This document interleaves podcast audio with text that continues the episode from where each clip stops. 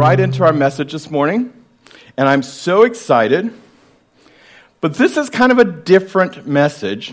So we're going to read a whole bunch of scripture and let the scripture tell the story. But before we do that, everyone turn with me to 2 Kings chapter 3. We're going to read the entire chapter 3. It's a story about Elisha. Now, Elijah was a prophet of God. And he was called by God to be a very prophetic man that would come in and just God used him in incredible ways. And he knew that his life was nearing the end. And so he had this assistant, Elisha, that he took and mentored with him. And then God gave this double portion of Elijah's anointing onto Elisha God had to make their names like so close. So you're like always getting them messed up. That's why I'm over enunciating them. So in this part of Second Kings, we're seeing Elisha. Elijah has already passed away. And we're seeing a story that I want to suggest to you applies to us today. But to keep everything on the same playing field, because they write it like if we're talking about going to here, we'd say, oh, go to George Bush, and then you go over to Dallas North Tollway, and then you go to da da da da da. And 500 years from now, 2,000 years from now, they're like, what was George Bush? What was Dallas North Tollway? And they got all these things that meant something to them, but today we're like, oh, Ugh. even reading through this again, I was kind of like overwhelmed. So we're going to break this down. So the first screen, if we can see it, is we're going to look at who all the players are in this whole scenario. So we've got three good kings We've got one bad king, all right? So Israel at this point in time had two different parts of it. So factions were there. So there's the 12 tribes of Israel. One of the tribes is Judah. And at this point in history, they had their own king, and he was Jehoshaphat. Then Joram was the king of the rest of Israel. So those two made up everything of Israel. Everyone with me so far? Okay? Then a neighboring um, city, kingdom, nation was Edom, and they had their own king. He doesn't have a name. You'll see that in just a second. So we've got these three kings that are all good guys. All right? So put them in the good column. And then we have this guy down at the bottom is Mesha, and he is the king of Moab.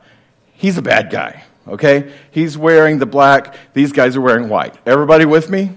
Okay, I want to break this down so that we can follow along with the bouncing ball because it gets really complicated as we're starting to go through that. It'll melt your brain. Now we're going to pick up 2 Kings chapter 3, verse 1. Ahab was the king of Israel before he died. His son is Joram. We just looked at him. Okay? So Ahab's son, Joram, began to rule over Israel in the 18th year of King Jehoshaphat's reign in Judah. So the two kings, okay, Joram and Jehoshaphat, Jehoshaphat had already been ruling for 18 years when Jehoram came on the scene and he began to rule. Okay, so now they're both ruling all of the whole king kingdom of Israel. And he reigned in Samaria for 12 years. He did what was evil in the Lord's sight. This is Jehoram but not the same extent that his father and mother. He at least tore down the sacred pillar of Baal that his father had set up. See, Ahab was a terrible king in Israel, and he followed the ways against God. So here his son comes on the scene, and he's not doing as bad as his dad did and his mother did, but he's he's kind of like bridging the gap into the good stuff. But it says he did evil in the Lord's sight Verse 3 Nevertheless, he continued in the sins that ah, all these names had committed and led the people of Israel to commit. So here we see that Joram, Jehoram, however you want to say his name, he, he, God was mad at him because he, he did some good stuff. He tore some of the, the um, bad altars down, but he continued in sins that somebody else led the whole nation of Israel to commit. Okay? So you with me? We're setting the plate here so you understand what, who's on first, who's on second, and what's going on here. One, one commentary said that Jehoram took the, the warning by God of his judgment, but he put away the image of Baal. So he got rid of some of this. Yet he maintained part of the worship sacrifices to the worship calves. So he, he, he only took it halfway. Maybe that's a better way to put it. Verse 4. I know this is really wordy and I know this is really complicated, so please try and stay with me. King Mesha of Moab was a sheep breeder. The bad guy, remember? Eh, the guy in black. He used to pay the king of Israel an annual tribute of a 100,000 lambs and the wool of a 100,000 rams. So he had this tax that he was paying. He had this duty, this obligation to pay Israel for this, and this was part of their whole working out. So, verse 6 King Joram promptly, sorry, verse 5, after Ahab's death, the king of Moab, Mesha, rebelled against the king of Israel. He goes, Ahab's dead. I don't have to worry about him. I don't think his son's going to do anything. So I'm going to stop paying the taxes that I need to pay. I'm not going to pay this thing that I have been paying all these years. I'm not going to worry about this. I'm going to rebel. So King Joram, in verse 6, promptly mustered the army of Israel and marched from Syria. We have to understand all of this, what happened, the backstory, if you will, in the beginning to get with where we're going. So, on the way, he sent a message, verse 7, to the king Jehoshaphat of Judah, saying, The king of Moab has rebelled against me. Will you join me in battle against him? So here's a similar situation when we as the United States are going to battle against ISIS or any of these different things, and we say, Hey, England, we're allies. We're going to go over here and we're going to take care of this. Are you with us? And we build our alliances with everybody and they, yeah, hey, we're all in this together. Yes, we're with you. And they send their planes, they send their army, they send everything. This is what's going on here with the three. All right? So, verse 8 Then Jehoshaphat said, What route will we take? Then Joram replied, We will attack from the wilderness of Edom. So, verse 9 the king of Edom and his troops joined them. So, all three of these armies are traveling a roundabout route through the wilderness for seven days. Now, where they're going is through mountains and the valleys and all this stuff. They're coming in at the least expected way.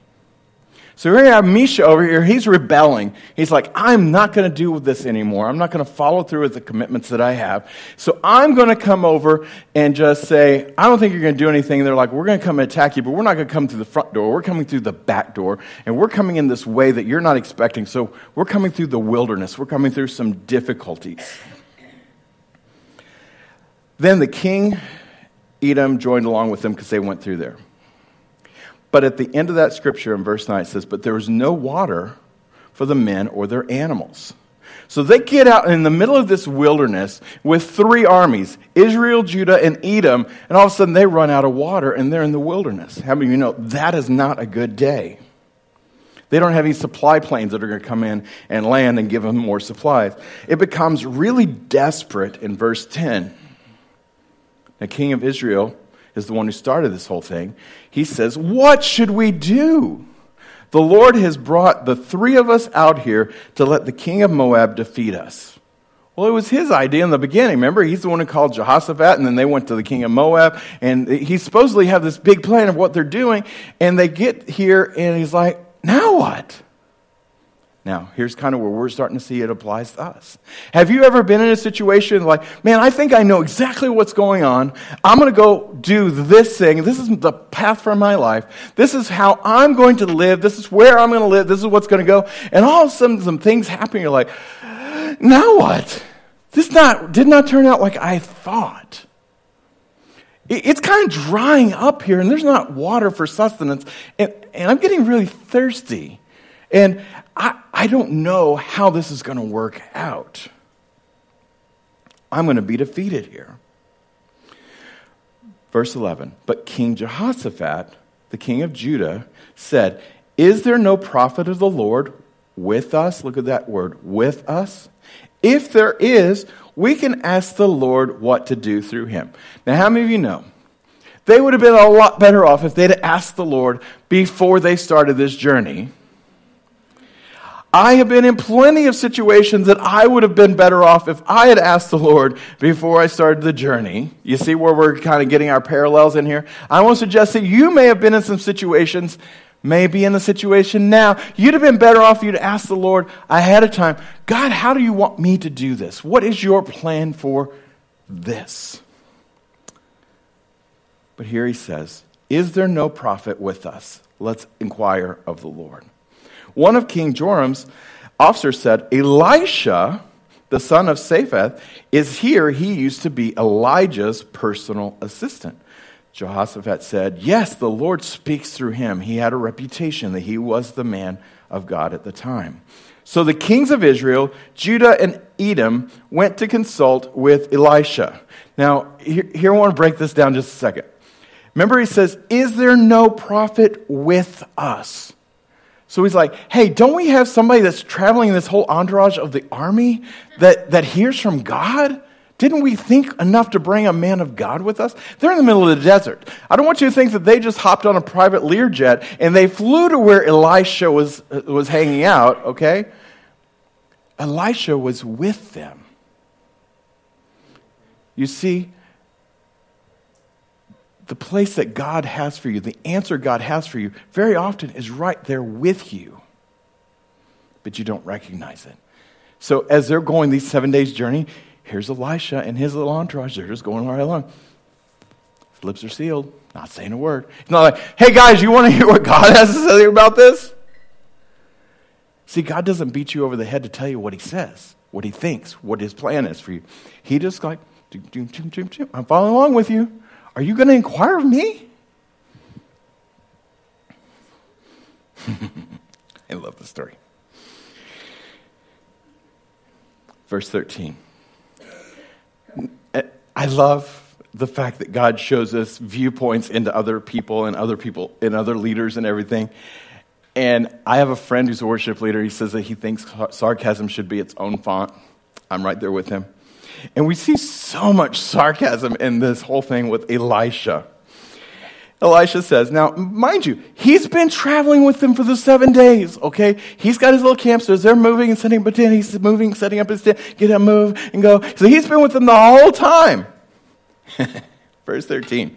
What are you coming to me for? Isn't that hilarious? He's like, why are you coming to me? But look who he says it to. To the king of Israel. Go to your pagan prophets and ask them. The, oh, yeah, the ones of your mother and your father, the ones you haven't really gotten away from. You did some of this, but you didn't do all of it. Okay? Go ask them what you should do.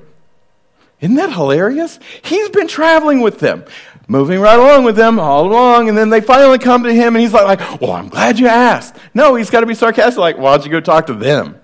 Because you don't need to be talking to me. Why is he there? He knew God had a plan for them. But, this cracks me up. But Jehoram said, No, for it was the Lord who called us three kings out here. Isn't that just like us sometimes? Then when we get caught in the middle of something, we don't even want to take it, it, the full blame and the full responsibility, say, you know what, I should ask God before I did this. I should have inquired of God before. He's trying to make himself like, no, we three, we all came out here. God called us out here. Uh, we just read the whole scripture and for a reason. Did you see anywhere that God called them? No, because God didn't call them. It was God's will, but he didn't call them and they didn't inquire of him. And yet, this king is trying to maintain his dignity and maintain his rule and that he's the great king. no, it was the Lord who called us out here, only be defeated by the king of Moab. Then Elisha said, he continues his sarcasm, as surely as the Lord Almighty lives, whom I serve, I wouldn't even bother with you except for my respect for King Jehoshaphat of Judah. It's like, I wouldn't even be talking to you. I wouldn't have even answered your reply. I would have answered the door if it wasn't for King Jehoshaphat. Can I suggest to you that he probably wouldn't have taken his tent with them? He wouldn't have traveled with them for seven days through all this journey. I mean, here he is, the prophet of God, traveling with the army, moving, going over all this treacherous stuff and uh, climbing the side of the cliff. And now they're finding themselves in the bottom of this valley, and it's a desert and it's dry. So Elisha says, verse 15, Now bring me someone who can play a harp. And while the harp was being played, the power of God came upon Elisha. He said, This is what the Lord says This dry valley will be filled with pools of water. You will neither see wind nor rain, says the Lord, but this valley will be filled with water. You will have plenty for yourselves and your cattle and your other animals. And this is only a simple thing for the Lord, for he will also make you victorious over the army of Moab. In the New American Standard Version, it says, This is but a slight thing in the sight of God. Like, this is nothing for God. Okay? This isn't, God's not even breaking a sweat on this, but He will also give you the Moabites into your hands. Verse 15 You will conquer the best of their towns, even their fortified ones. You will cut down all their good trees. You'll stop up all their springs, and you'll br- bring to ruin all their good lands with stones. The next day, at about the time when the morning sacrifice was offered, water suddenly appeared. It was flowing from the direction of Edom, and soon there was water everywhere. Remember, he said you won't even hear it. It's not going to rain. You're not going to hear thunder. You're not going to hear wind. Just Nothing's going to happen. Just all of a sudden, water is going to appear. Another translation says, You got to go out and dig the ditches, though. That's part of the instruction the prophet gave them. Go and dig the ditches in the middle of the field. Okay? In the middle of this valley, this dry creek bed, go and dig ditches.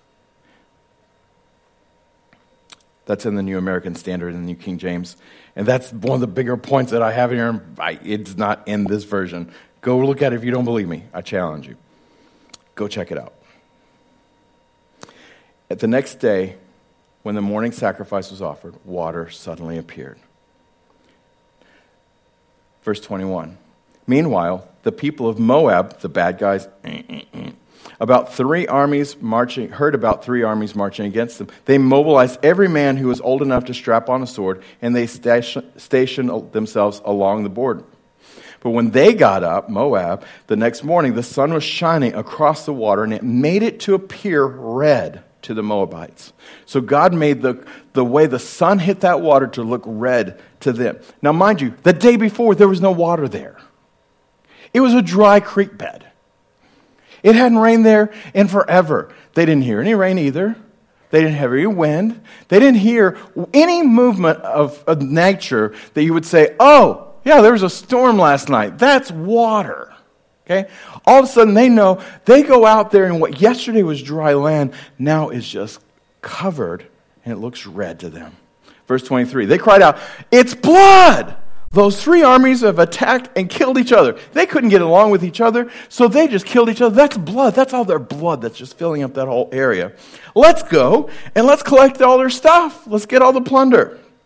So when the Moabites arrived at the Israeli camp, the army then rushed out to them and attacked them. See, they were not coming all in this defensive way to, to fight them. They were like, they're all dead. Let's just rush in there and get their stuff.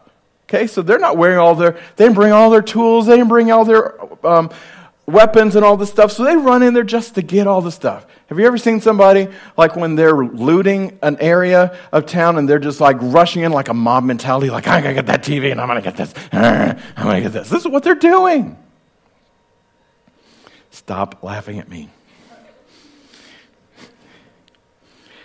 Only to be met by the army of Israel who was ready for them. And then they chased them into the land of Moab and destroying everything as they went. And they destroyed the towns, covered the good land. They did everything that they said. I want to bring us back to verse 7, though. And I want to break this down just a little bit. Because, like the story we see here,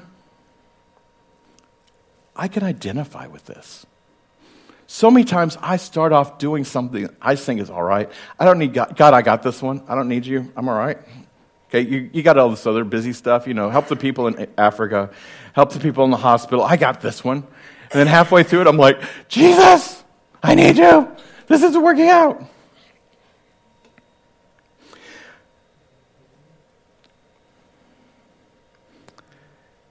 Verse 8 Joram asked what we should do, what way we should go. But they didn't ask for God. They didn't ask God what he said. He lied and said, God has called me, but he hadn't. It was just all drama. See, God wanted to deliver them. God wanted this whole situation to be resolved. That's why he allowed it all to happen the right way. This wasn't how he wanted them to go about it.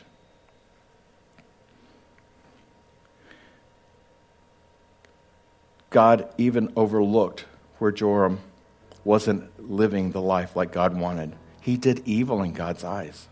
He clung on to some of the sins. He'd just gotten rid of some of the stuff that was bad in his life. That valley was a dry creek bed. Had they not dug the trenches, the water could, would have easily just rushed by them, just soaking into everything. But because God called them through the prophet to dig t- trenches in the ground, the water was able to pool. And they were able to get sustenance and not be consumed by the barrenness all around them.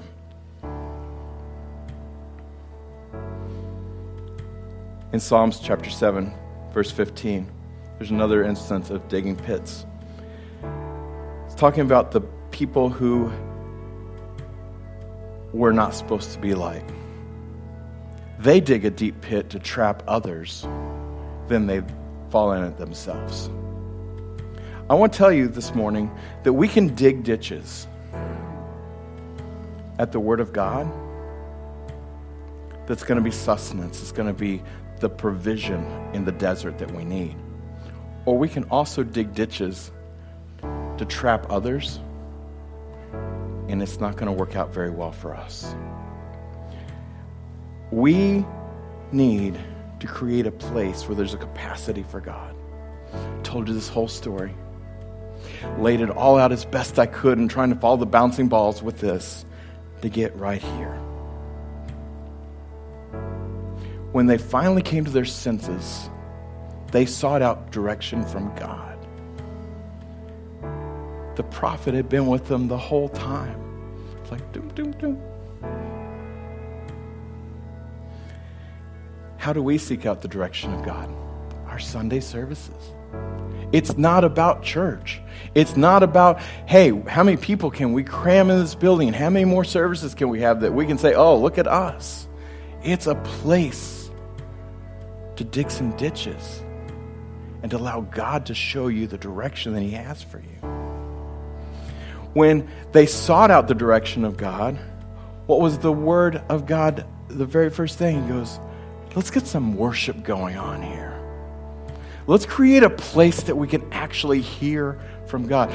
Even though Elisha was the man of God, he was the one that God used to speak all the time. He had been traveling with them for the seven days in this journey. They didn't even recognize that he was here. It took a servant to say that, okay? even though he was here all along, he wasn't like, Well, God told me seven days ago what to tell you. Okay, I'm about time you ask me. He's like, Let's wait upon the Lord. Why do we have worship at the beginning of the service? So we can wait upon the Lord. So we can inquire of Him, God, man, this is the first day of the new week, and what do you have for me? Lord, I need you today. I need you to help me through. Show me, do I do this direction? Do I not do this direction?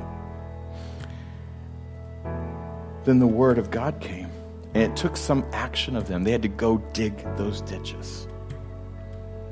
God's going to give you direction. Even through this message this morning, I believe God's revealing you something. You're like, oh, you know, I should have done that. Oh, I should ask God about that okay, God, I'm gonna I'm gonna circle back and I, I'm gonna come to you now and I'm gonna ask you, what do you want me to do? And when he says, do this, go do this. When we have prayer on Saturday mornings at eight o'clock, it was so wonderful yesterday. It went an hour, almost an hour late. Then, you know, it's a one hour prayer. It was like almost two hours. We finally wrapped up and closed the door because there's so many needs. There's so much being prayed over. We have these things that I'm going to have next week for us at the prayer time, and I'll have them here for you Sunday as well. Just some things that you can fill out. My personal prayer requests, my targets, my government, who, who's the president, who's my national leaders, and fill in the gaps. Who's my family, my spouse, my children, my, my parents, my siblings, my extended family, my church, my small groups, my all this, my life. Who's my employer? Who's my coworkers? Who's the employees? Who's the teachers of professions? Those that influence me, my close friends, the thing, those who need God, our list of intentionality. And then some scriptures of what to pray over all these. Just something really short. We're going to have these here for you. We'll have them also for Sunday. But this is where we can inquire of God and say, God, give me direction. Will you bow your head and close your eyes with me? Lord, I thank you for how great you are. Lord, I thank you for the times that we forget to ask you. That even though the prophet and the man of God was sarcastic, you're not. That, Lord, you're well able to give us direction to get us back on the course that you have for us. Thank you, Lord, that you're so great. Great are you, Lord. Lord, as we hear this message this morning, Lord, for me it was a centering to bring me back to the place of realizing that I need to be at church on Sunday to be the right place to seek your direction and not do it in my own. That we need to open up with worship and we need to create an atmosphere for you to speak. And then, Lord, when you speak and you give me direction of what to do, where to go, that I'm going to do and obey your word. I'm going to obey it Sunday through Saturday. It's not something that's just something we do for an hour. But Lord, I'm going to follow you every day. Father, I commit this word to, to you. And Lord, I ask you to touch everyone that heard my voice. And Lord, I pray that you will just embed this in us. And while this isn't an exciting, jumping up and down message, Lord, it's something that's really good for us something that helps us to stay centered and balanced. And Father, we give it all to you. In Jesus' name we pray. Amen.